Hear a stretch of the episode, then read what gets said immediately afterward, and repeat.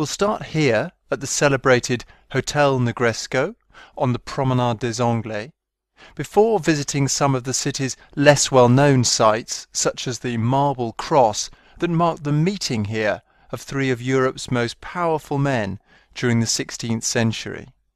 Then we'll see some of Nice's most striking modern buildings, before plunging into the mass of narrow streets and pretty little squares of the Old Town.